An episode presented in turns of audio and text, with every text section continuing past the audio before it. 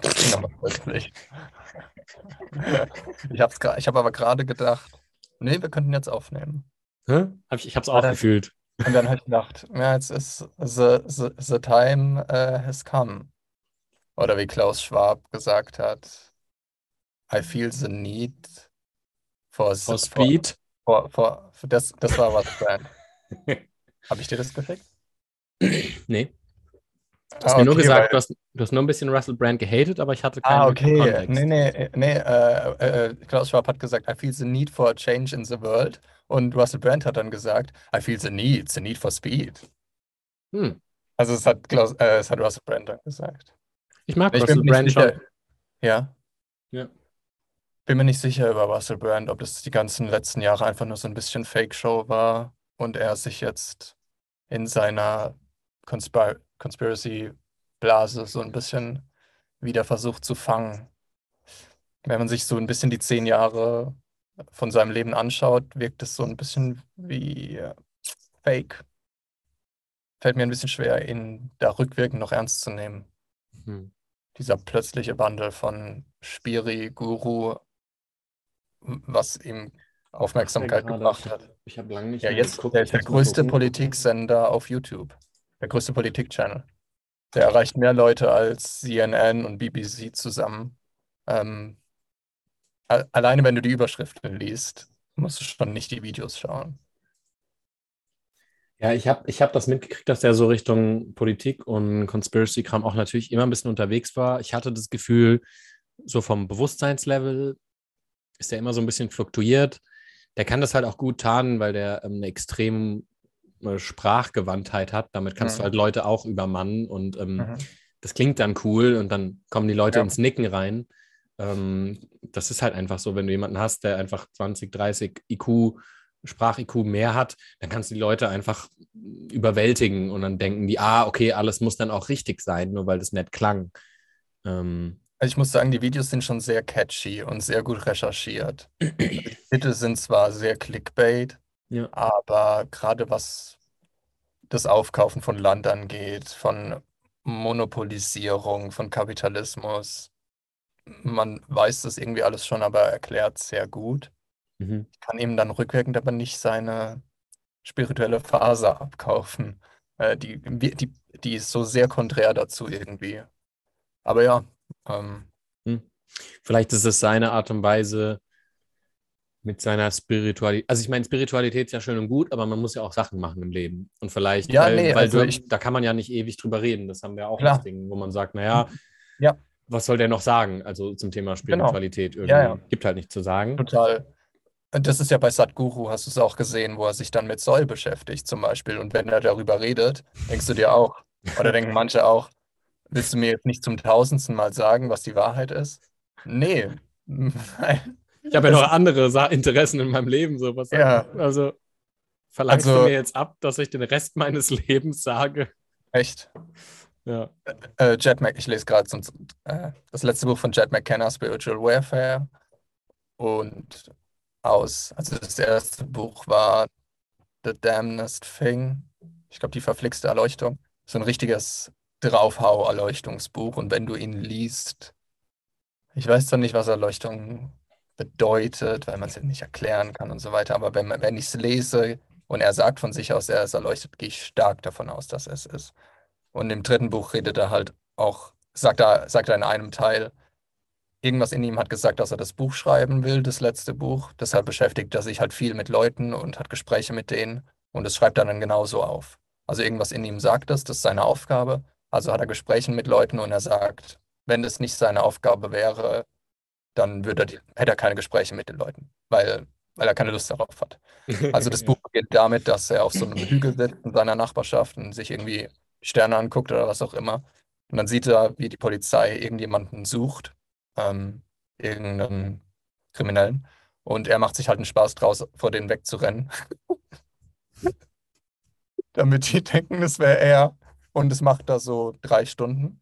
Und dann merkt er irgendwie, ne, er hat doch keine Lust mehr. Und auf einmal merkt er, er hat doch, doch ich habe doch drauf, äh, drauf Lust. Und dann rennt er zu den Polizisten und sagt, ich bin derjenige, den ihr sucht.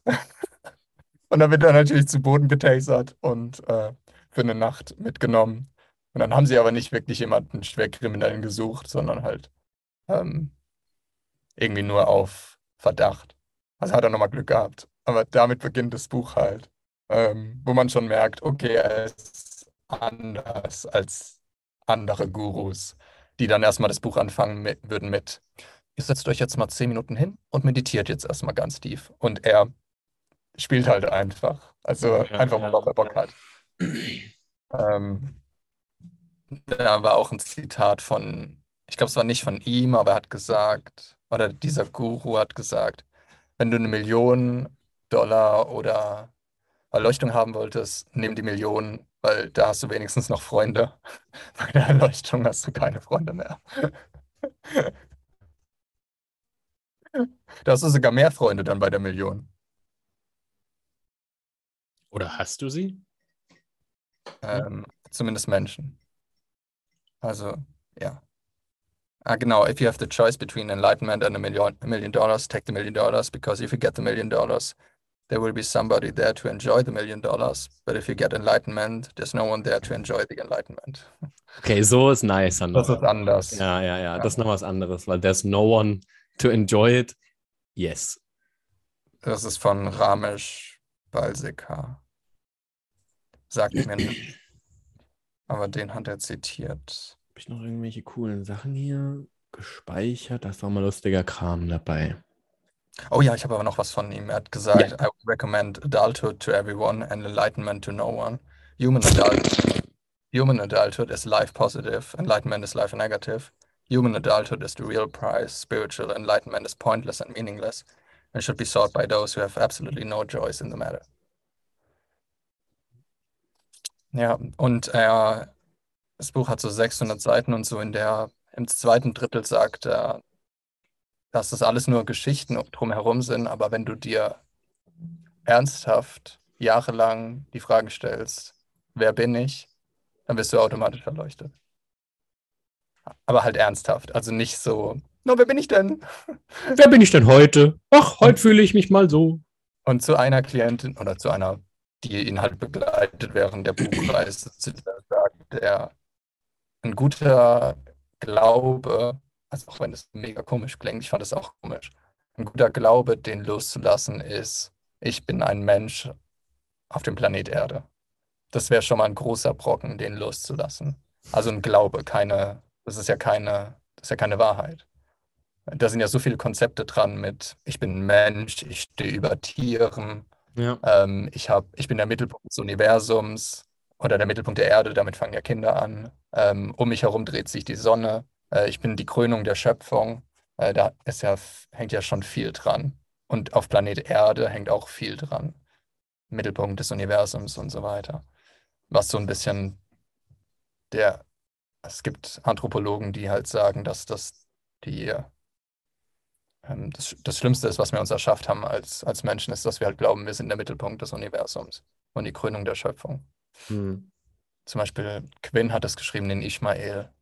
Ähm, das ist echt, das ist ein, das ist ein super Buch, wo ein Junge zu einem Lehrer geht und der Lehrer ist ein Gorilla und der erklärt ihm dann die Entstehung der Menschheit und warum die Menschen nicht funktionieren können, weil sie halt einen Fehler im System haben. Ähm, sonst würden sie wie andere Tiere halt einfach leben und sterben. Ähm, das habe ich, da habe ich so ein bisschen, da habe ich so ein bisschen Verbindung zwischen Kenner und Quinn. Ja, aber ich finde das ein guter, ich finde das ein guter Glaube, den, also ich glaube, es dauert, selbst kann Monate dauern, den Glauben loszulassen. Ich bin ein Mensch auf dem Planet Erde. Oder Jahre. Hm. Alleine damit bist, du- damit bist du schon beschäftigt.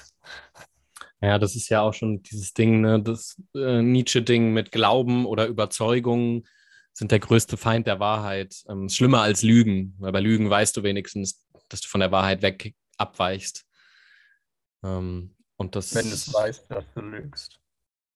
ja gut, wenn du es nicht weißt, ist es wieder eine Überzeugung. Ja, genau, ja. Das Schlimmste ist, wenn du es weißt. Ja, ja gut, das ist dann halt die, das ist dann halt einmal Dissoziation zum Mitnehmen, bitte. Also ich Das würde, so ich würde meine Person gerne splittern. Wir spielen jeden Freitag Werwolf und ähm, wenn du der Werwolf bist, weißt du ja, dass du lügst. Und es ist physisch anstrengend. Also mein Herz stolpert die ganze Zeit. Ähm, ist richtig anstrengend. Wo andere sagen, ich kann die Lüge relativ gut halten äh, und überzeugend sein, ist es für mich selbst aber trotzdem eine anstrengende Sache. Also ich merke die ganze Zeit, wie mein Herz abgeht und dann denke ich mir, fuck, du, du spielst die ganze Zeit was und du weißt, dass du es spielst. Es wäre viel einfacher, wenn ich es nicht wüsste. Gestern Abend gehen wir in, bin ich in den Park gegangen und da waren zwei Welpen. Zuerst kommt ein großer Hund zu mir gerannt, aber sehr aufdringlich, aufdringlicher als die anderen Straßenhunde. Und dachte ich, irgendwie stimmt hier was nicht. Und hier lerne ich mittlerweile besser mit Hunden umzugehen, irgendwie anders. Ich rede gar nicht mehr mit denen, sondern ich zeige ihnen irgendwie, wann es zu viel ist. Mhm. Und dann habe ich ihr gezeigt, dass es zu viel ist und dass sie sich beruhigen sollen. Hat sie sich beruhigt und ist aber dann weggelaufen. Ich bin ihr dann hinterhergelaufen, da waren da zwei Welpen. Dann habe ich gedacht, ah, irgendwas stimmt hier nicht. Und da war ein anderer Typ, der da trainiert.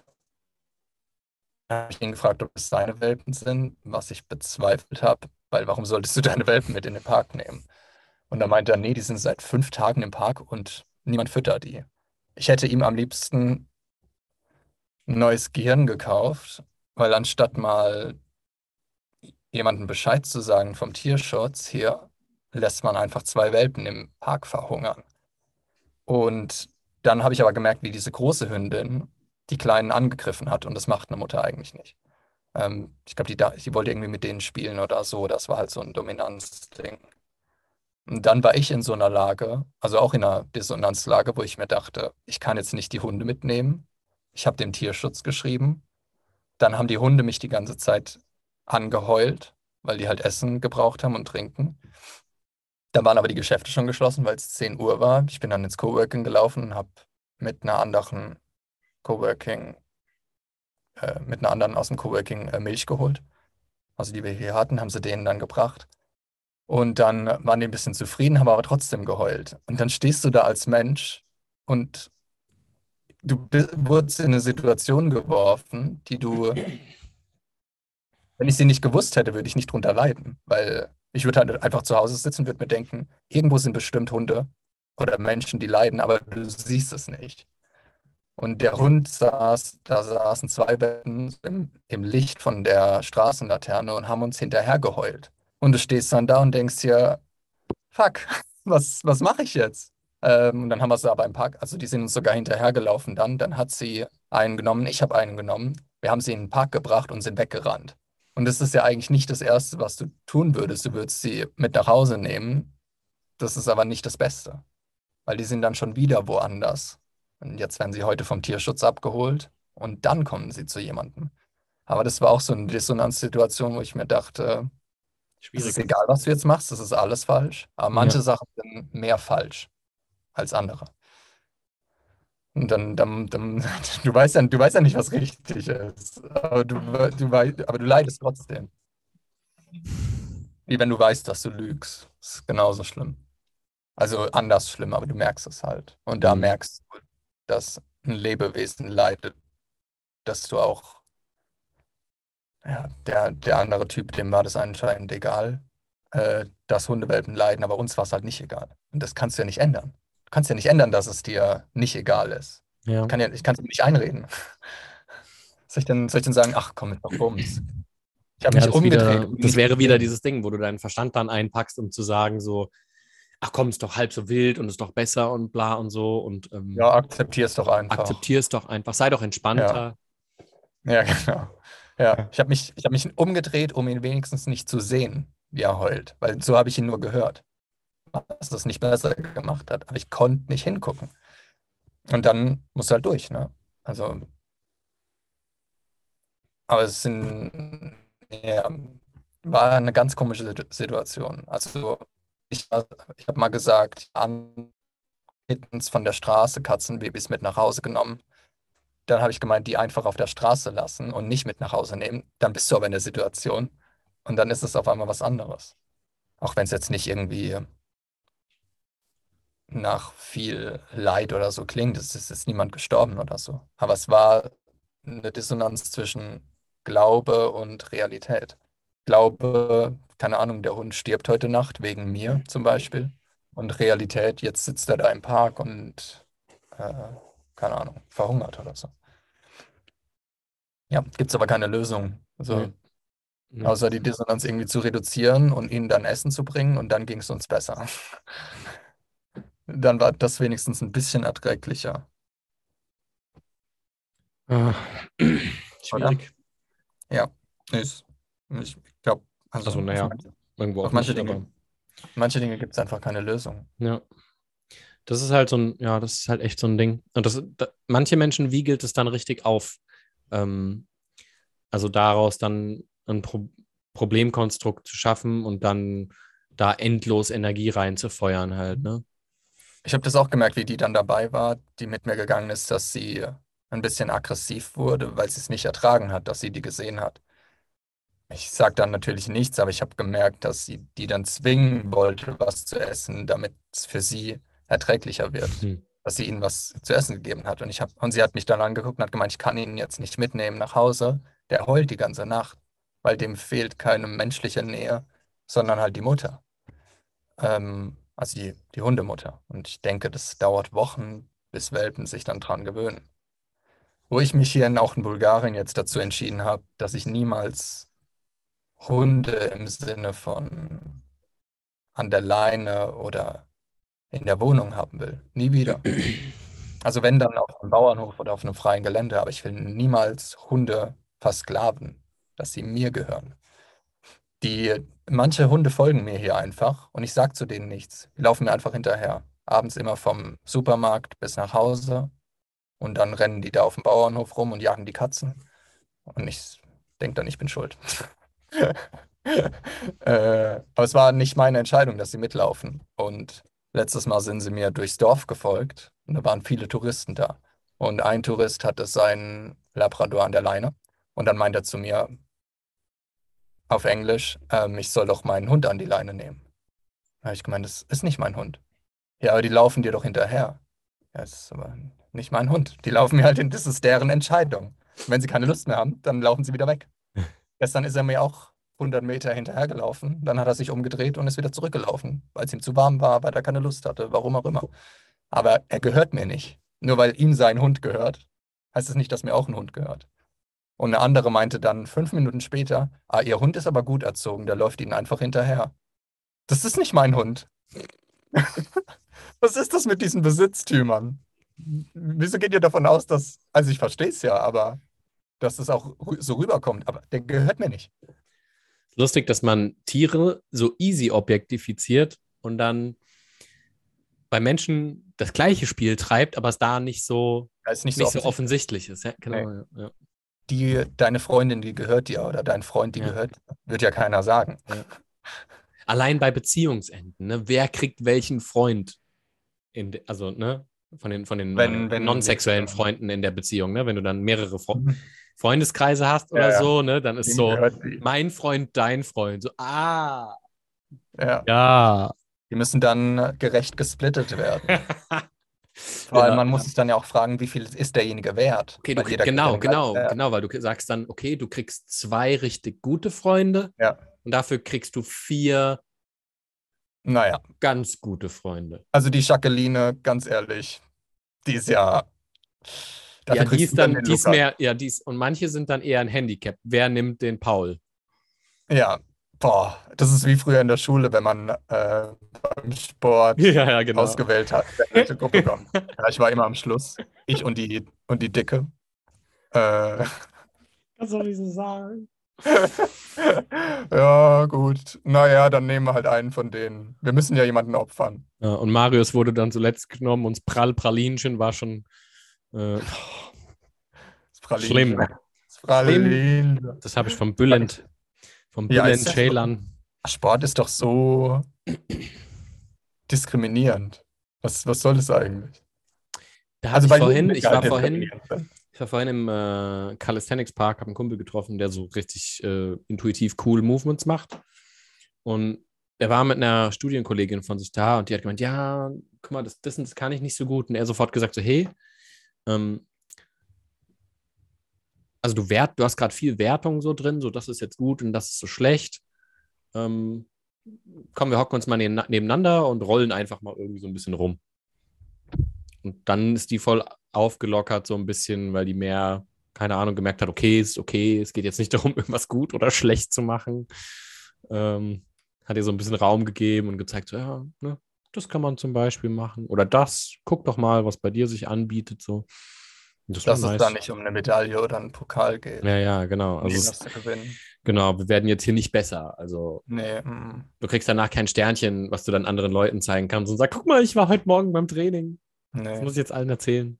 Ich glaube, wir haben ja auch vor ein paar Wochen in der Lounge so ein bisschen Handstand trainiert, aber ganz vorsichtig, weil ich ein bisschen Probleme mit Schulter habe, die andere mit ihrem, auch mit ihrer Schulter. Und dann kam, haben wir nur so ein bisschen angefangen, uns aufgelockert und so weiter. Und dann kam plötzlich eine andere dazu, die die halbe Stunde davor nicht mitbekommen hat. Und dann meint sie, oh, was macht ihr da? Und auf einmal versucht sie einen Handstand zu machen und knallt voll auf den Kopf. Ich habe gedacht, sie hat sich das Genick gebrochen, weil sie sich auf einmal nicht mehr bewegt hat. Und ich dachte mir, wow, das wäre jetzt eine Story für einen Podcast. Ähm, und wir nur, alles in Ordnung. Wir haben sie dann ein bisschen hochgehoben. Sie, ja, ja, ist okay. Sie ist aber knallrot geworden. Erstens, weil es ihr peinlich war. Und zweitens, weil es wahrscheinlich wehgetan hat. Aber völlig überheblich und viel und too much in die Situation reingesprungen. Was ja Sport immer super ist, um sich selbst und anderen zu beweisen, dass man mehr könnte, als man kann. Hier ist auch Oder auch bei manchen, bei manchen Leuten ist es halt, ich weiß nicht, ob man, also ich könnte jetzt nicht darauf, weißt du, weil es könnte halt auch sein, dass manche Leute sind so impulsiv auch einfach, gar nicht so mit irgendeiner Überschätzung, sondern die haben überhaupt keine, kein, kein Bewusstsein. Das ist einfach so, ah, das sieht cool aus, das mache ich jetzt ohne dass das irgendwie eine Gedanken über, ja, das kann ich easy oder oh, den zeige ich jetzt was. Das muss ja nicht unbedingt dabei sein, sondern es kann auch einfach eine Person sein, die so total quirlig ist, dann da reinspringt und so, tja, hm, ne, mal wieder verletzt. Ja, das ist nur, weil ich die Music kenne und bei ihr ist okay, es noch ja. ein bisschen anderen Beweisen. Ah. Bei, bei, bei, da ist ein anderer auf dem Calisthenics-Platz, der kommt immer richtig angerannt mit seinem Hund. Du merkst, er wird richtig schnell. Dann springt er die Stange hoch und macht dann fünfmal und dann läuft er wieder weg. äh, das war's dann. Das hat sich dann, ja. Und die anderen, ja. ja wir hatten vorhin, bei uns ist es sowieso in dem, in dem Freundes- und meinem erweiterten Bekanntenkreis eine komplett andere Realität. So. Ähm, eine Freundin, ich habe gemerkt, irgendwas, irgendwas drückt die, ne? Und ich habe sie so angeguckt und dann so in den Arm genommen und halt einfach Raum gegeben, so gar nicht versucht, irgendwie irgendwas besser zu machen oder so oder irgendwelche ihrer Emotionen zu ändern. Und dann hat sie halt angefangen, einfach so richtig zerflossen, so hat angefangen zu heulen und ich habe auch gemerkt, wie sich das dann bestimmte Gegenden entspannt haben. So, ich war dann halt da. Dann kam noch eine andere Freundin dazu, hat auch noch mitgekuschelt, so ungefähr. Dann war das so, so ein heulender Kuschelhaufen. Äh, mit so, und wir waren auch alle drei relativ so Fitness-Look, ne? Und und die anderen Leute auf dem Platz wussten echt nicht, wie sie damit jetzt umgehen sollen, so was, was da jetzt gerade passiert, so, weil die waren ja in ihrem Modus, ich muss gerade zehn Wiederholungen machen. Ähm, was soll ich denn jetzt damit anfangen? So, ne? Den die da und heulen. Scheiße. Einfach komplette Erwartung zerstört. Ja, ja. Und, ich will doch einfach nur dahin gehen und anderen Leuten was beweisen und, und mir selbst. Ja, und wer ist dieses mir und wer will das?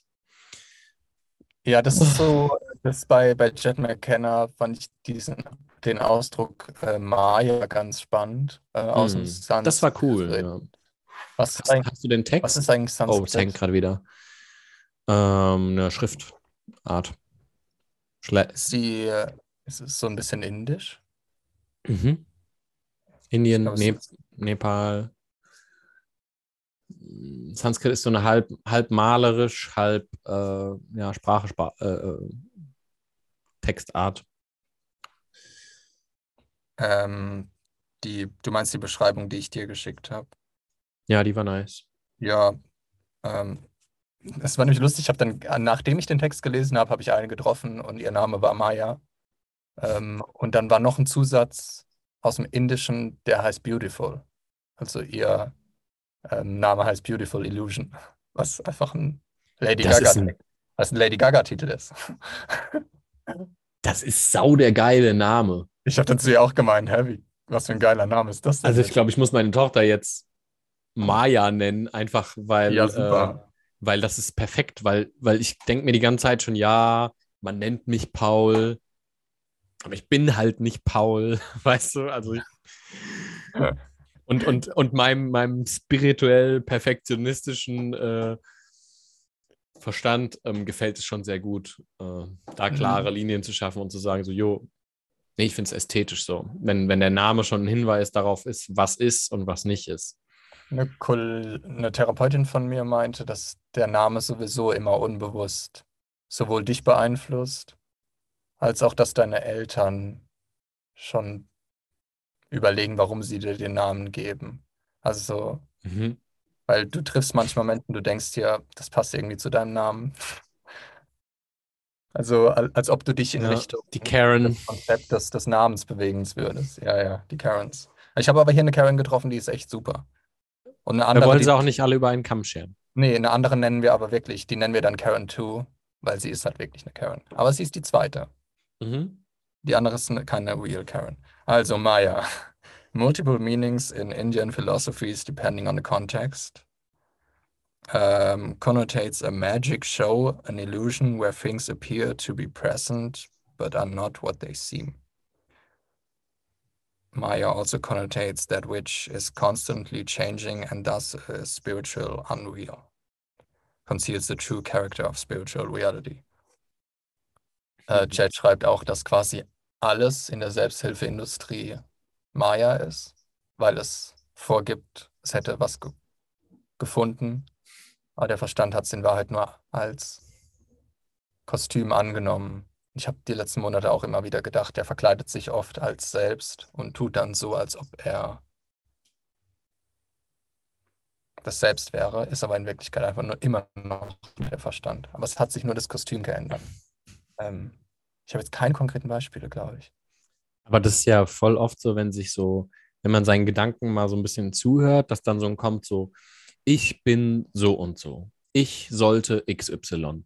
Und dann weißt du eigentlich schon immer, okay, der Verstand redet in der Ich-Form, dann ist es alles schon Maya. Also das ist automatisch eine Identifizierung mit äh, Zukunftsprojektion, wer man sein sollte oder wer man gerade angeblich ist. So, du bist aber nicht irgendwas Fixiertes, auf was man sich reduzieren lassen könnte. So, also halt.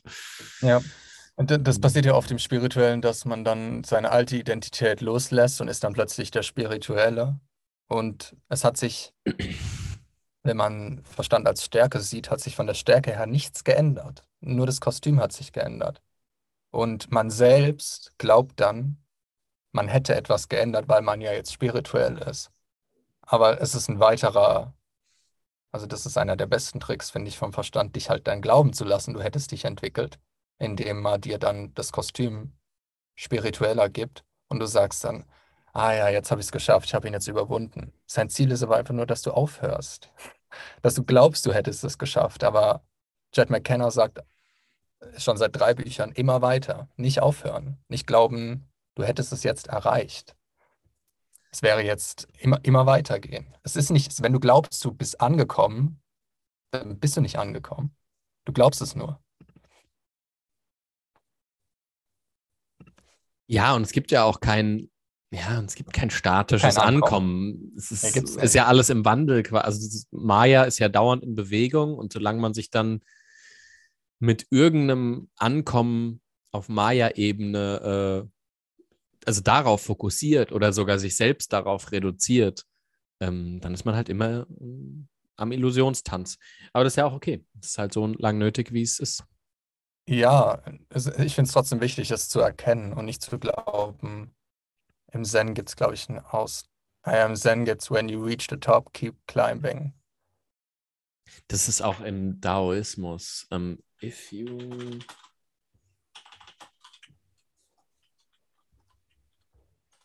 ob ich das jetzt finde.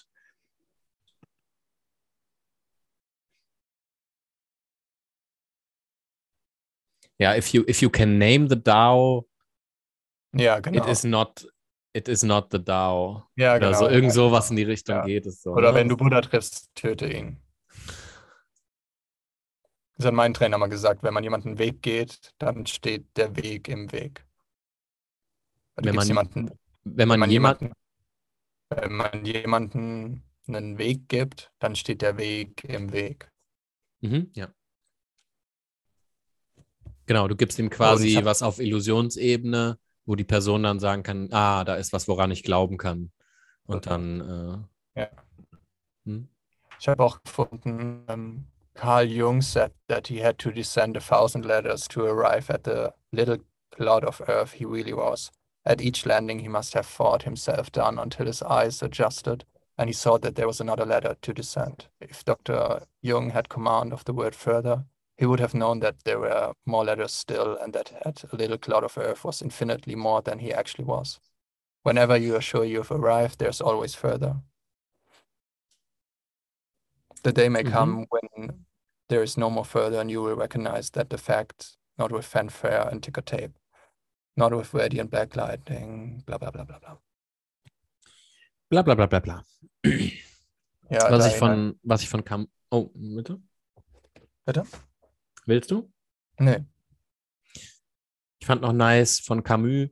ähm, In the depth of winter, I finally learned that within me there lay an invincible summer. Ähm, ich weiß nicht, also ich würde jetzt da ein paar Worte so ein bisschen hin und her drehen, aber der kommt halt auch aus einer anderen Ausdrucksart und so.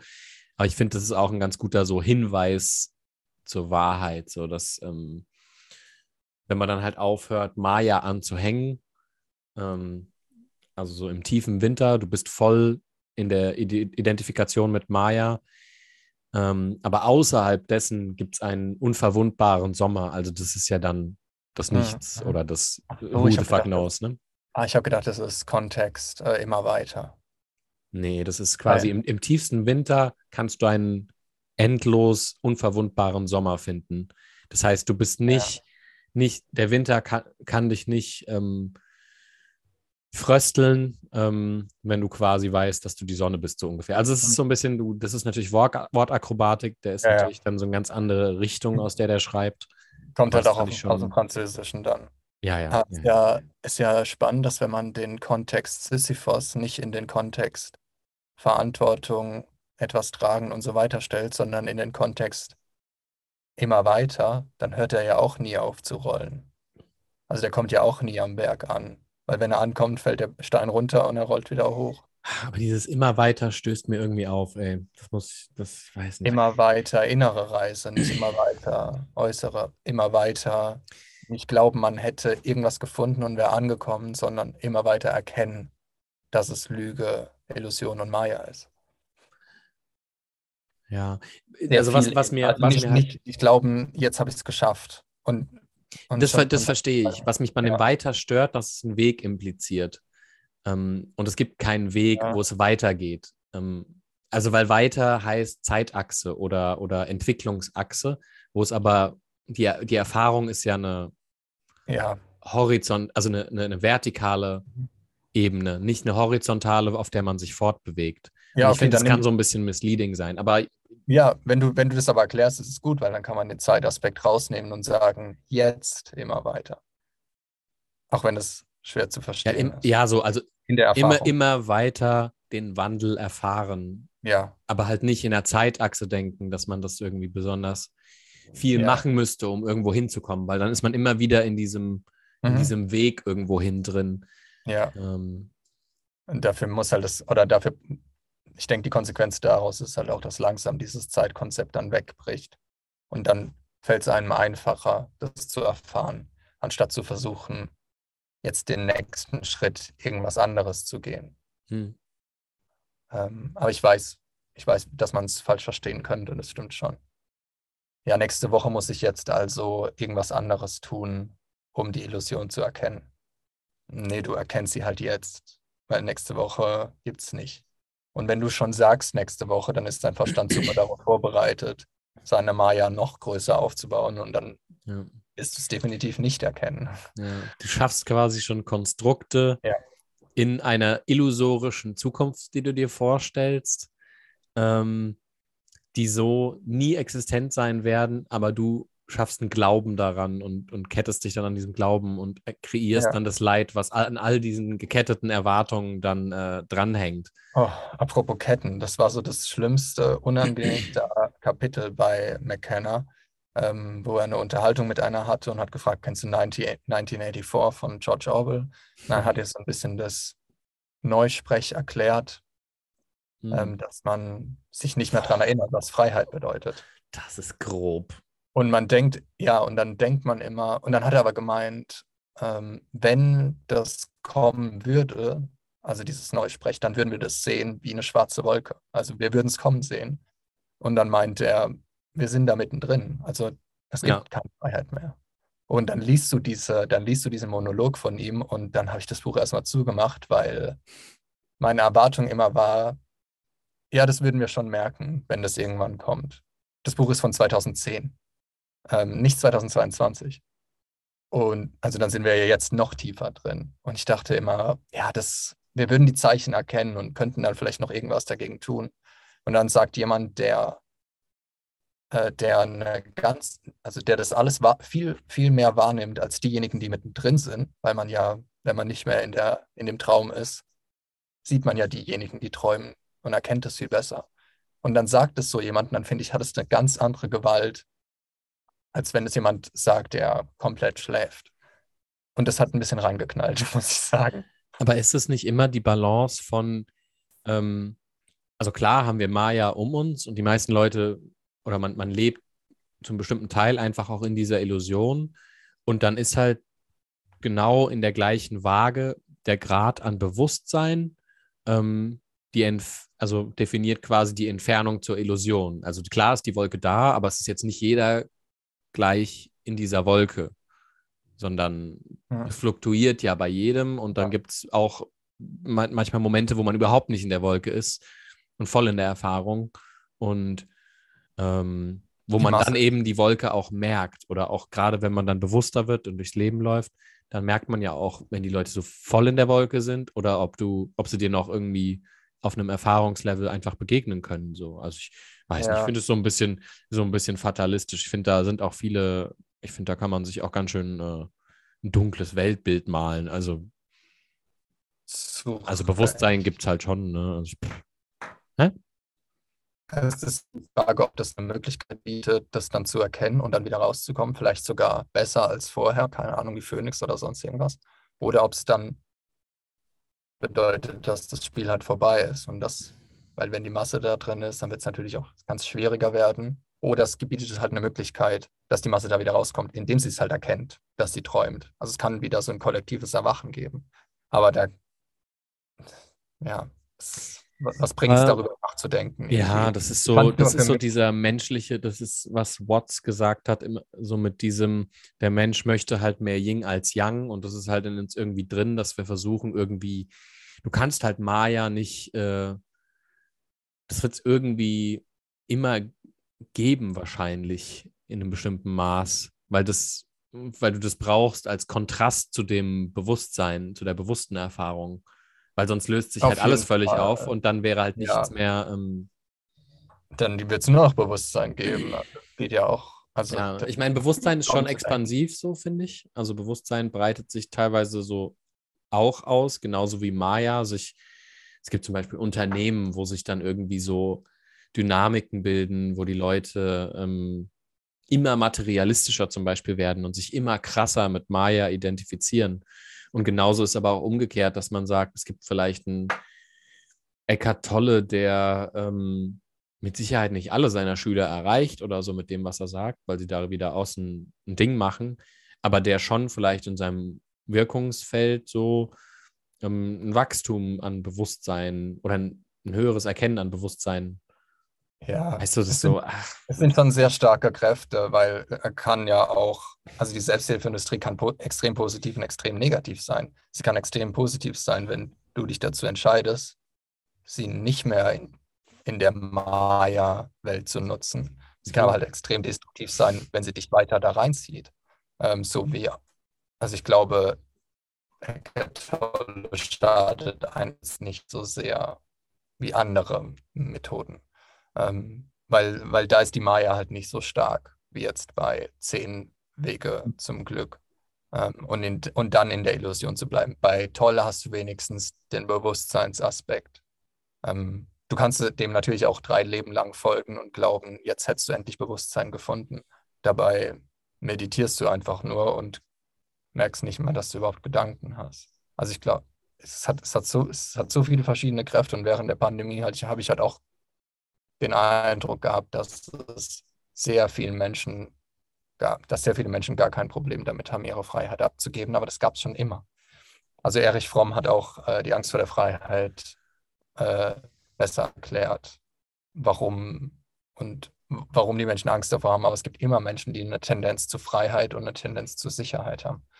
Mhm. Also Freiheit ist, absolute Freiheit ist ja völlig, die ist ja völlig angsteinflößend. Vor allem, also nicht nur Freiheit von genau, materiellem. Genau, was ist absolute Freiheit? Das ist ja Auflösung. Da musst du ja dein Selbst, also musst ja. du ja dein Selbstbild völlig aus dem Fenster ja. schmeißen. Ja, Klar, genau. Angst Weil das ist ja auch Freiheit von, ist ja auch, bitte? Ist ja angsteinflößend. Ja, ja. Vor allem, wenn du an Freiheit von deinem Verstand denkst. Dann wird es Schlimmste. Freiheit, also Freiheit von der Illusion. Gerade für den Verstand Konzept. ist das das Schlimmste. Also der wird ja. halt tunlichst alles dafür tun, ähm, ja. damit du halt nicht bewusst wirst, weil ja. das, das ist halt im gleichen Maß dann Auflösung von, von diesen ganzen Konditionierungen und Anhaftungen und blub. Ich habe auch zwei Klienten gerade, die eigentlich nicht mehr arbeiten müssten mhm. und denen halt die Freiheit extrem Angst macht. Mhm. Ähm, wo man immer denkt, ja, wenn ich das mal habe, dann ist alles gut. Aber was denn dann? Also was mache ich denn noch mit meinem Leben?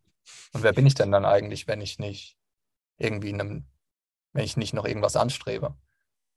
Aber vor allem, wenn das dann aufhört mit Geld nachjagen und glauben, da wäre jetzt, also da, lös, da lösen sich ja alle Mayas auf. das war ja alles gelogen. Wenn dir ja. das dann klar wird, ist es erstmal ein Schlag ins Gesicht. Klar, du, nimmst, du nimmst die Problemkonstrukte von ihren Schultern weg und dann tut sich da ein leerer Raum auf, wo du sagst so, und jetzt? Das ist ja das Interessante, dass sie das selbst machen. Und du und kannst aber auch nicht zurück, wenn du diesen, wenn du jeden ja, Schritt, den du auf diesem Weg gehst, äh, macht es unmöglich, also macht es schwieriger, ähm, wieder zurück irgendwie in Maya einzusteigen. Es geht halt. Also das, das, ist wie hier, wo ich in Bulgarien 200 Euro für, eine, äh, für ein Apartment für einen Monat zahle und jetzt soll ich plötzlich in Deutschland das pro Nacht bezahlen ja, ich kann jetzt halt nicht aufhören, das zu vergleichen. Es fällt, wird mir jetzt immer schwer fallen, viel mehr zu bezahlen, weil ich ja vergleiche. Ich habe hier eine kennengelernt, die ist aus dem Iran. Die Menschen dort sind angeblich, sagt sie, ich weiß, war noch nie dort, unfassbar freundlich und unfassbar zuvorkommend. Und dann ist sie raus in die Welt gegangen, ist gereist und hat gemerkt, boah, die, im Iran war das die letzten Menschen. Jetzt wird sie immer vergleichen. Und dann konnte sie plötzlich die Welt, es war für sie viel schwerer, das zu genießen. Ähm, weil, ihre Erwartungshaltung war, alle sind so. Das kann man jetzt auch jemanden nicht für übel nehmen. Natürlich, wenn du die Welt nicht kennst, dann denkst du das halt. Mhm. Ich habe so viele Kulturen schon gesehen, nichts ist gleich. Also, und Kulturen sind ja auch nur Konzepte. Ich meine, aber da ist für sie ja auch spannende Sachen dabei, weil es ist ja jetzt nicht so, dass dann quasi alle Leute im Iran erleuchtet werden, sondern die nee. haben einen anderen Umgang. Das heißt, du kriegst ja. halt von der Umwelt, wenn du dann in die Welt gehst, andere Trigger einfach nochmal und dann, ja, schau wenn halt deine. Also, kommst, ja. die, die Leute sagen dir, wenn sie dich scheiße finden. Das, die sagen es dir sofort, direkt. Und du merkst es auch. Ähm, und nicht, wenn sie dich scheiße finden, einfach wenn sie was stört. Ähm, woanders ist es vielleicht ein bisschen passiv-aggressiver und du hörst es nicht direkt, aber hier ist es sehr direkt. Wenn die aber dann dich cool finden und gerade eine schöne Zeit mit dir haben, sagen sie es dir auch sofort. Müssen sie dir nicht mal sagen, du merkst das, das, was nicht stimmt. Und am Anfang dachte ich, Bulgaren, also verallgemeinert das dann halt schnell. Und ich habe dann gedacht, die sind alle grummelig und alle böse. Und weil die stehen dann an der Kasse, ich denke dann, ach ja, wie die Deutschen. Und dann aber, ach Gott, ja, hi. Und dann gehen sie wieder und dann sind sie wieder so. Also, das ist, äh, finde ich, ehrlicher. Ja, auf jeden. Als entweder die ganze Zeit strahlend durch die Welt zu laufen, wie ich es in Thailand gesehen habe, oder immer grummelig zu sein wie die Deutschen. So. Hey, das ist auch gar nicht so leicht, ey. Ich habe das bei mir gemerkt. Ich habe so eine Konditionierung drin, die ist echt penetrant, ey. Meiner Mutter war es immer ultra wichtig, dass man so, ja, lächeln, lächeln, nett gucken, so ungefähr. Und ich habe so ein Ding, wo, wenn ich an Leuten vorbeilaufe, wenn ich mich nicht ertappe, habe ich ein Lächeln, was kein Lächeln ist. Das ah. ist so ein Höflichkeitsding, so weißt du, so dieses hm, hm. und, ja. äh, Und da bin ich im Moment dabei, ähm, das rauszustreichen, weil ich eigentlich keinen Platz dafür habe, weil ähm, wenn ich das nicht mache und die Menschen angucke, dann bin ich ja offen für die Erfahrung, was passiert, was löst in mir aus, wenn ich die angucke. Ich versuche nicht schnell die Lücke zu füllen mit irgendeinem Posterlächeln, um äh, zu sagen, ach ja, wir sind doch alle nett zueinander und so. Und dann entgeht mir automatisch die Möglichkeit, vielleicht tatsächlich zu sehen, was da vor mir steht oder was da jetzt erfahren werden könnte. Ja, es ist bei mir so ähnlich. Mir wurde konditioniert, allen Leuten in meinem Dorf Hallo zu sagen. Wenn ich es nicht getan habe, wurde es an meinen Vater verpetzt und er hat es mir dann gesagt, dass ich dem Herrn Müller gestern um 16.36 Uhr nicht Hallo gesagt habe. Und damit ist man dann in so einer Stasi-Haltung. Mhm. Ähm, und Krass. weil bisher unter ständiger Beobachtung. Und dann habe ich natürlich jedem Hallo gesagt, auch wenn ich die Leute vielleicht gar nicht gemocht habe. Mhm. Und heute, wenn ich so in Coworking sitze, gestern war ich total vertieft in Arbeit mhm. oder in etwas, was andere Arbeit nennen würden. Äh, ich war jetzt nicht unbedingt beschäftigt, aber ich fand es gerade spannend, äh, was ich getan habe. Und dann ist jemand reingekommen, sie hat jedem Hallo gesagt. Ich dachte mir in dem Moment, es würde mich jetzt komplett rausziehen, weil manchmal fängt dann auch ein Smalltalk an. Ähm, auch wenn ich Kopfhörer auf habe, aber manchmal geht es dann los mit, ach ja, wie war eigentlich gestern das und das? Und ich wollte es in dem Moment einfach nicht. Und sie stand dann neben mir und hat aber gemerkt, dass ich nicht Hallo sage. Es war auch kein Ignorieren. Es war einfach, ich möchte jetzt bei meiner Sache bleiben.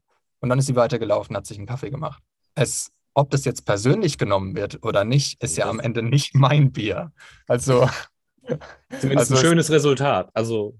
Ja, wenn das jetzt auch irgendwie meine ja. beste Freundin gewesen wäre oder ja. so, dann hätte ich Hallo gesagt. Dann wahrscheinlich hätte ich dann. Ach, wobei, die wüsste das vielleicht auch. Also ich habe auch Freunde, ja. wo ich das genau weiß. Also es sind halt auch viele Freunde von mir so, die dann in ihrem Ding sind, ähm, wo ich dann schon direkt, manchmal muss ich nicht mal drüber reden. Ich weiß dann, die Person will einfach nur ihr, ihre Ruhe oder jetzt mit dem Fahrrad einfach fortfahren. Hör doch auf, die Wand anzufummeln. Ich habe gerade mit den Nippeln hier gespielt. Ja, wir sind jetzt schon über eine halbe Stunde, also es sieht halt keiner sieht mehr. Keiner mehr. Nippel, Nippel. Wenn ich sage, ich habe gerade mit den Nippeln hier gespielt und es ist kein Bild mehr da. Ja, genau, die sehen nicht, dass da Nippel sind. Ja, ganz viele. An der Wand, die sind für den Sound, Leute. Boah, das ist echt eklig. Wenn du dir überlegst, es wären menschliche Nippel. So eine Nippelwand. So auch, auch, jeder unterschiedlich. Weißt du, so manche behaart, manche nicht. Und an dieser Stelle schalten alle ab. ähm. äh. Ja, stimmt. Nee, nee, nee. Also es gibt auch Menschen, die würden dann nichts sagen. Also die würden das dann nicht persönlich nehmen, die würden halt wissen, er ist gerade beschäftigt und das hat ja. nichts mit mir zu tun. Voll angenehm, auch solche Leute um sich zu haben. Ja, da kann ich für mich auch, weißt du, weil ich bin halt auch so, wenn ich dann irgendwie, selbst auf einer Party oder so, fange ich irgendwie random an, mich zu dehnen oder gehe da mal in die Ecke, mache ein bisschen Yoga oder meditiere mal kurz. Und dann habe ich halt, oh, auch wenn ich meditiere, Worst-Case-Szenario, wenn du voll entspannt da sitzt und dann jemand mit so einem richtigen, so einer wollenden Energie kommt und sagt, ist alles okay bei dir? Und du denkst so, warum? Jetzt gerade ja. Ja, so. Why? Wieso musst du dein ja. Inneres nicht okay sein, jetzt unbedingt zu mir tragen und äh, auf mich ja. projizieren? Wenn ich naja, weil noch was sonst ist halt, es ist halt so einsam sonst in der Hölle. Man muss halt andere auch in sein Unbewusstsein, seinen Schlaf reinholen, in seine Maya. Kann ja nicht sein, dass du jetzt keine hast. Bin ich dann alleine damit?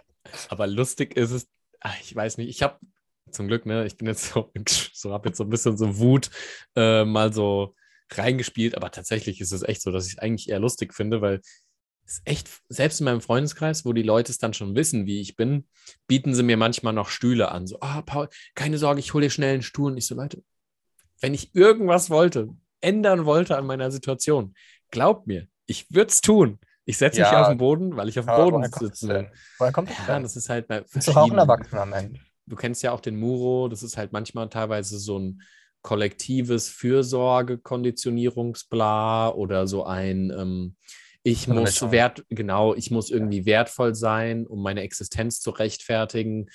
Und dann sage ich immer, musst du nicht. Mach einfach dein Ding. Ich, ich bin Gucci. Wenn ich es nicht bin, sage ich es. Also.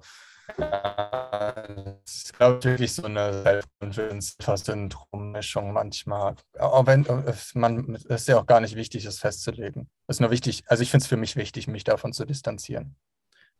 kann aber auch echt angenehm sein, gerade wenn die Leute das dann auch mehr und mehr merken, so, wenn sie in diesen Modus geraten und dann merken, okay, muss ich gar nicht. Also der Muro stoppt teilweise dann ähm, schon von selber irgendwie, äh, weil, er, weil er sich dann selber dabei ertappt, so, wo er eigentlich einfach auch chillen könnte in der Zeit. Ja, also ich sehe das auch so, dass ich nicht irgendwas tun muss, um andere dann davon zu erlösen, äh, in der Illusion zu sein. Ähm, ein Klient von mir hat äh, eine Freundin im Ausland und ähm, in Amerika.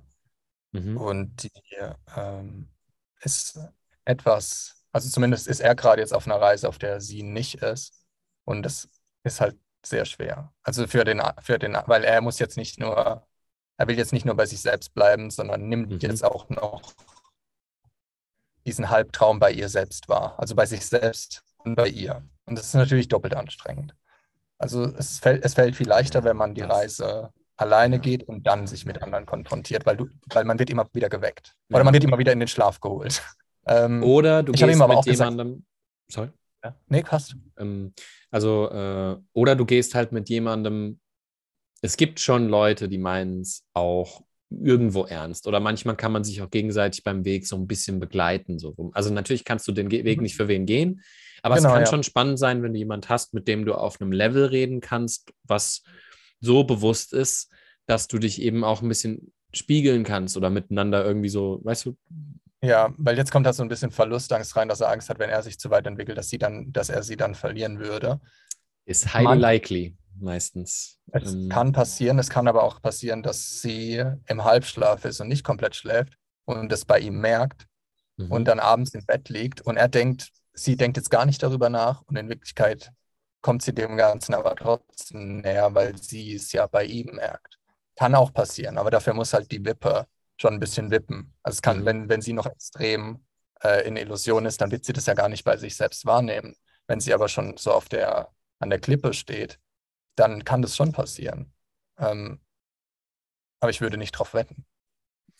Genau, also du kannst ja auch nicht, ähm, schon schwierig, weil wenn man ähm, mit jemandem zusammen also das ist meine persönlich, mein persönliches Ding. Ähm, ich finde es schwierig, wenn du mit jemandem zusammen bist, wegen einem Potenzial oder einer Vorstellung von der Person. Wenn man sagt, ja, wenn sich das noch ein bisschen so und so ändern würde, weißt du, dann baust du gleichzeitig einen Erwartungsdruck auf die Person aus, von wegen, ah, du müsstest nur ein bisschen bewusster werden, okay, dann bist du auch selbst wieder im Ego und so weiter und denkst drüber nach, wie die andere Person zu sein hat. Und es ist so viel Fragmentierung, dass äh, das halt loszulassen ist dann schwer. schon wieder ja. was, was losgelassen wird.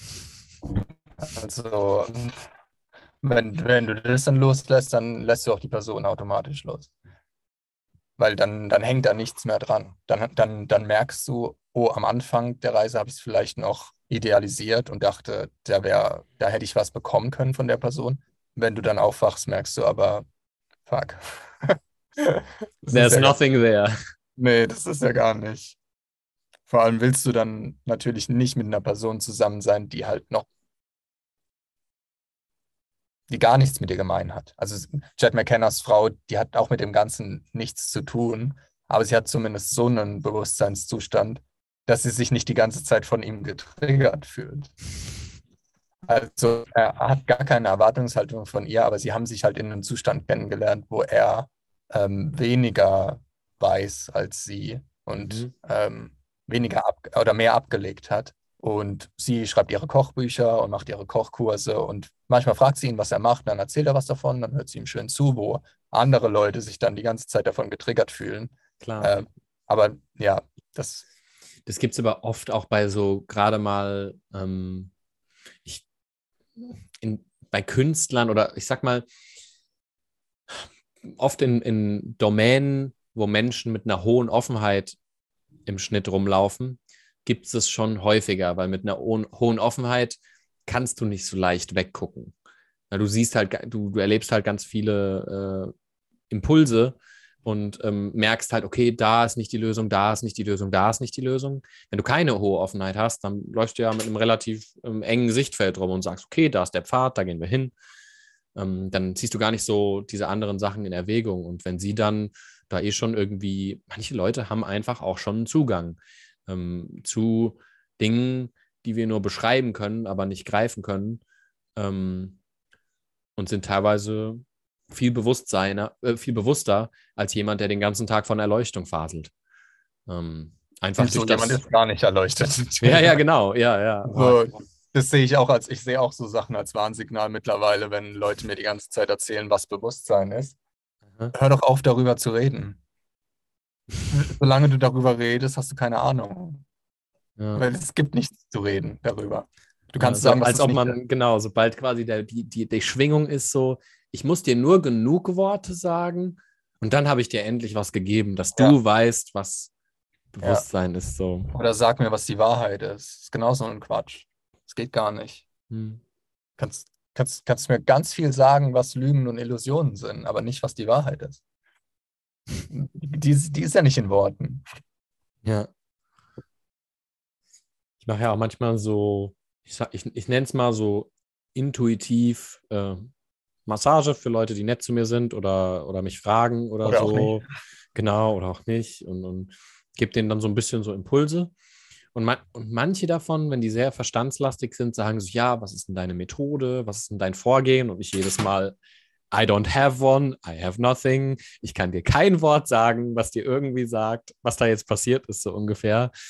Ähm, weil es einfach nicht relevant ist. Ich könnte dann irgendwie ein Wort sagen und dann sagst du, ah, mh, strukturelle Punktmassage, keine Ahnung, weißt du? Faszien. Ja, SPF. Brauchst eine Abkürzung. ja, das ist gut. Ist das nicht Lichtschutzfaktor? Oh, ich meinte SDF. SDF. Das ist was anderes. Es würde. Ihnen so, es würde Ihnen äh, recht sein. Die Paul, die Paul, Paul Schill-Methode. Ja. PSM. Toll. Ja, PSM klingt nach irgendwas, was Frauen haben einmal im Monat. ja, das ist aber. PMS. Das ist PMS. aber, dann, ja, Ja. das haben die dann. Und es Das hat sie. Ja. Ähm, jo. Ich wäre eigentlich Gucci. Ich, ich ähm, Nee, muss auch noch ich- Dinge tun. Nein? Hast du noch was? Nein. Ja. Oh ja. Musst du dringend weg? Ähm, so halbe Stunde dringend. Das passt. Im August 2015. Fick dich. nee, es war wirklich im August 2015. Das geht klar. Ähm, wurde für elf Monate am Off-Broadway ein Musical aufgeführt. Zur Erklärung, weil ich das selbst nicht Was? Off-Broadway bedeutet bis 499 Sitze. Mhm. Broadway bedeutet ab 500 Sitzen. Und dann gibt es noch Off-Off-Broadway, das sind weniger als 200 Sitze. Das heißt, Broadway ist so das Höchste. Off-Broadway ist sowas, das davor kommt. Und dann kommt noch Off-Off-Broadway. Off-Off-Broadway ist aber auch nicht schlecht. Also, solange es irgendwo am Broadway ist, ist es super. Äh, und äh, das Musical wurde, ähm, also zwei Songs davon wurden ein Jahr geschrieben. Hast du uns schon Und- gesagt, welches Musical? Nein. Und die anderen 24, also das ganze Musical hat acht Jahre in der Entwicklung äh, gebraucht. Ähm, wurde von, Abgefahren. ja, ist echt lange, also auch nicht, hat nichts anderes gemacht, außer das zu schreiben. Ähm, hat teilweise, ist in die Räume reingegangen von den Leuten, über die er geschrieben hat, also die Originalräume, saß tagelang in den Räumen und hat die Texte dann geschrieben zu dem Musical, über die Leute, über die er geschrieben hat.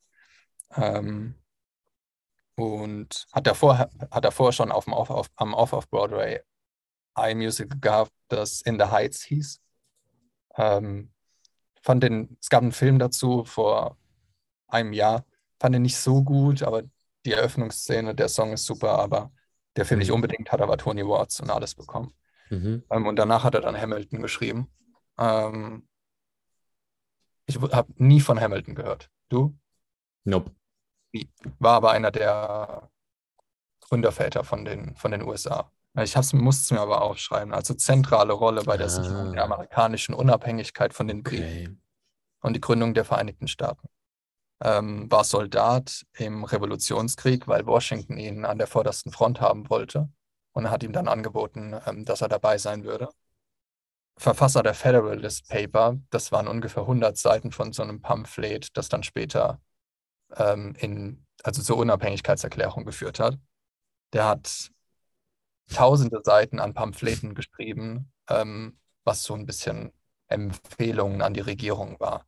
Ähm, Empfehlungen an Zentralbanken, Gründung der USA, Mhm. ähm, was Immigration angeht, weil er halt selbst aus der Dominikanischen Republik kam. Deshalb hat er halt sich auch viel um, um Einwanderer gekümmert.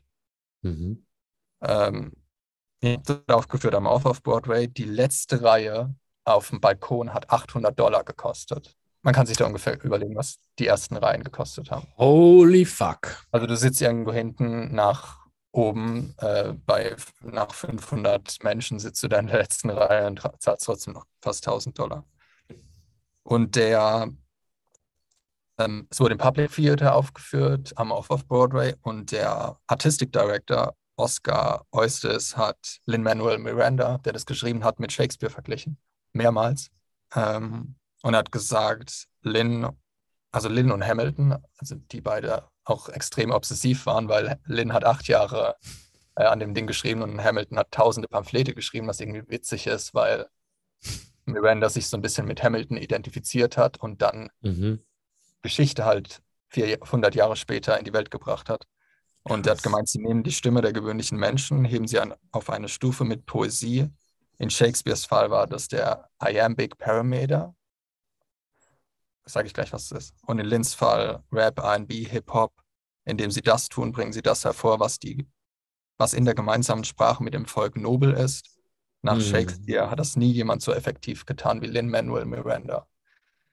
Und es gibt drei Menschen, die, ähm, also es gibt ja, es gibt vier große Auszeichnungen für Musicals und Filme. Emmy, Grammy, Oscar, Tony Award. Also man nennt es auch EGOT. Und es haben nur sechs Leute gehabt, dass die alle gewonnen haben. Dann hat aber Miranda auch noch einen Pulitzer-Preis bekommen und davon gab es nur zwei. Holy Jetzt shit. fehlt aber Miranda der Oscar. Also er war zwar Oscar nominiert für Encanto, der, der fehlt ihm und dann hätte er alle vier. Es kommen vielleicht die nächsten Jahre. Dann hätte er alle vier plus Pul äh, Pulitzerpreis. Ähm, das waren Marvin Hamlet und Richard Rogers. Die haben zum Beispiel Hair und sowas zum Broadway gebracht. Also die leben nicht mehr. Miranda wäre dann halt der Einzige, der lebt, der alle vier. Preise plus Pulitzerpreis hätte. Ähm, Und den kann man auch nicht, den kann man auch nicht so einfach unter den Tisch kehren. Das ist halt auch noch krass. Publitzerpreis. Gibt es nicht einfach mal so. nee. Auch, hef auch heftig. Also ich würde. Ich glaube, du hast noch höhere Chancen, einen Oscar zu kriegen, als einen Publi Publitzerpreis. Weil einen Publitzerpreis kriegst du vielleicht einmal mit Lack. Und Oscar Ja, ja, genau. gibt es Ja, Leute, genau. so, die, die bekommen mal einen Oscar und vielleicht bekommen die auch nochmal einen Oscar. Aber du bekommst nie im Leben einen zweiten Publitzerpreis. Ja, Oder, nee. oder, hm. nee. Ich glaube, Pulitzer heißt das. Pul ich Pulitzer. glaube, Pul glaub, Pulitzer-Preis. Pulitzer. Ich habe mir mehrmals Pulitzer-Preis aufgeschrieben. Sie haben recht. Ja, Pulitzer Nach Josef Pulitzer. ist halt auch unfassbar. Ja, okay. Ja, genau. Ist ja auch eine ganz andere Tragweite als ein Oscar. ja. Also auch wenn man denkt, Oscar wäre das höchste, aber für Film ja, aber er hat den Pulitzer bekommen für das, für die Aufzeichnung des Musicals. Ähm, die kam 2020 raus. Mhm. Und normalerweise, wenn du Musicals aufzeichnest, ist der Ton irgendwo ganz weit weg, weil es schwer ist, die ganzen Künstler aufzunehmen, plus die Musik. Das heißt, ähm, du sitzt im Musical, wenn du in, der erst, in den ersten zehn Reihen sitzt, sieht man halt unten das Orchester unter der Bühne, Ja. ähm, das halt spielt.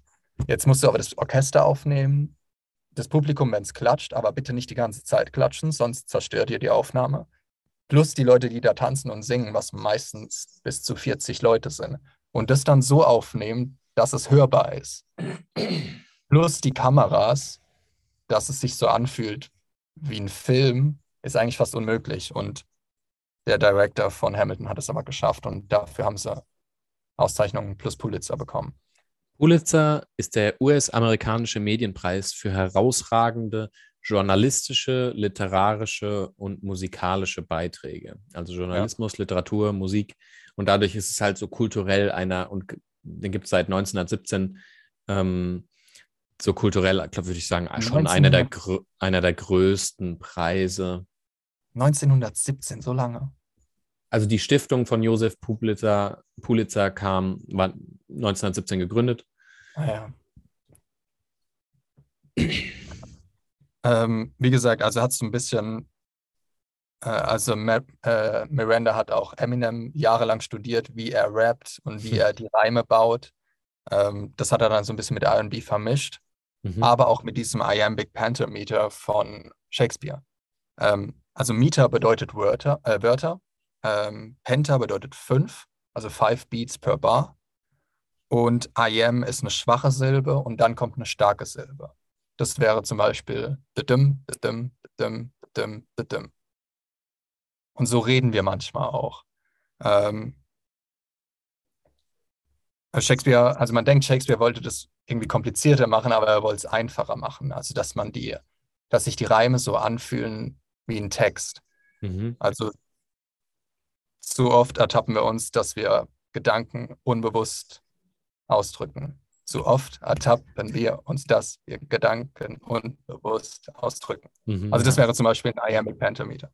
Ähm, das Gegenteil von Iambic Pentameter ist ein Trochee. Ich glaube, das heißt Trocheus oder Tracheus im Deutschen. Und da kommt zuerst eine starke Silbe und dann eine schwache Silbe.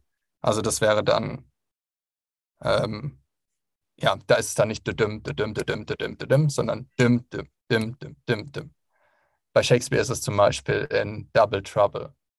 Double, double, toil and trouble. Das wäre ein Trochee. Ähm, und die haben so ein bisschen das Gefühl von Despair, also von Verzweiflung und Trauer und so weiter. Mhm. Harry Potter hat es so ein bisschen aufgenommen. Die singen in Hogwarts Double Trouble. Und du merkst halt diese, diese Depression und diese Stärke, die halt über dem Song liegt. Und Miranda hat es dann übernommen und in, de, in den Verzweiflungssongs von Hamilton, aber auch von Encanto, wo er den Oscar fast bekommen hat, eingebaut.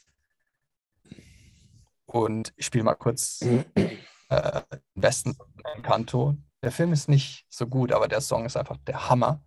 Und da hat er den Trochee benutzt, um den Text als Verzweiflung rüberzubringen. Wait a second.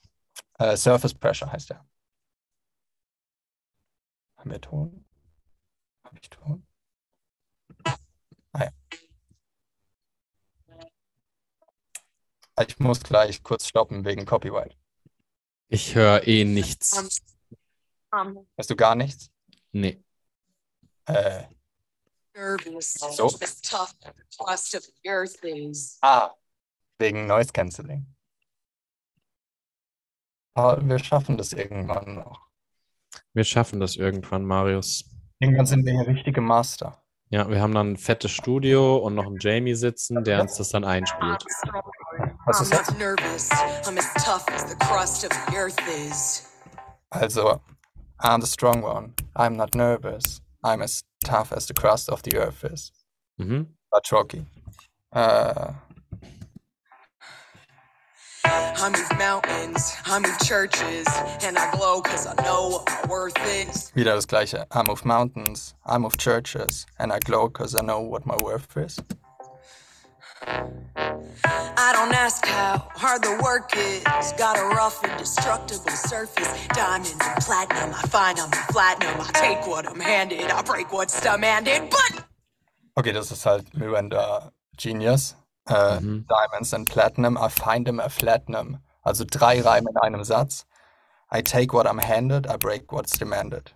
Äh, und I don't ask how hard the work is. Und das reimt sich auf Surface. Mhm. Das nennt man Slant Rhyme. Also es ist kein perfekter Reim, Mhm. Mhm. weil äh, Work is und Surface reimen sich eigentlich nicht, aber sie reimen sich irgendwie schon. Genau, Und- ja. Slant halt, ne? So- Ja. Also das ist halt aus dem, aus dem ich glaube, es ist Reggaeton und R&B und Hip-Hop. Ähm, und Diamonds and Platinum eigentlich auch nicht.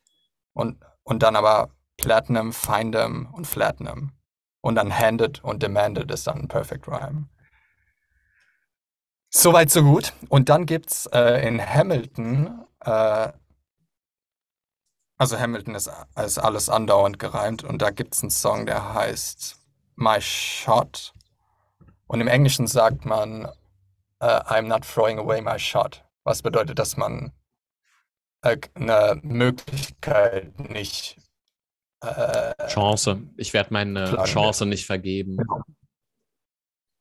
Genau, es sind aber zwei Bedeutungen. Einmal Chance nicht vergeben und dann gab es im, in Amerika gab es halt immer Duelle oder manchmal gab es Duelle zwischen zwei Leuten oder auch im Mm, Western. Mhm, genau, Und okay. wenn man dazu aufgefordert wurde oder wenn man sich gegenseitig gesagt hat, wir haben jetzt ein Duell, hat man manchmal vorher gesagt, dass man den Shot in die Luft feuert, anstatt auf den anderen. Also I'm throwing away my shot.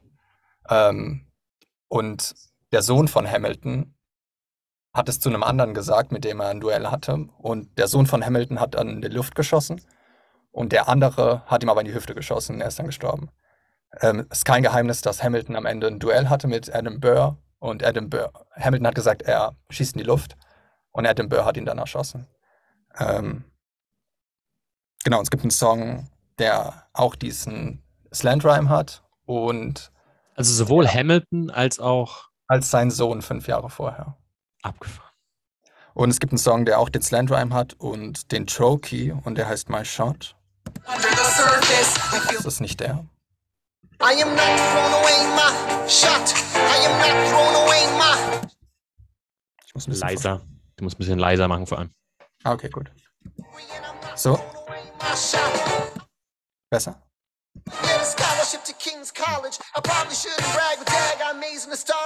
Okay. Uh, I may get a scholarship to King's College. I probably shouldn't brag, but dang, I amaze and astonish. so gut. Problem is, I a lot of brains, but no polish. Ah, ja, genau. Also, I probably shouldn't brag, but dang, I amaze and astonish. The problem is I got a lot of, of brains, but dang, I astonish. No. Of brains, but no polish. I gotta holler just to be heard. With every word, I drop knowledge. Also da reimt sich Polish auf Knowledge. Und ist halt auch ein Slant Rhyme. Mhm, ja. Also da ist es dann Brag und I shouldn't brag, but dang. Ah, ja, genau. Es reimt, es reimt sich nicht, aber es hört sich ähnlich an quasi. Ja, genau. Also amaze, also astonish, college, polish, knowledge. Und dann Mhm. hört auf word. Crazy, oder? So gut. Spiel's nochmal ab. I'm. The problem is, I got a lot of brains, but no polish. I gotta holler just to be heard with every word, I drop knowledge. I'm Ja.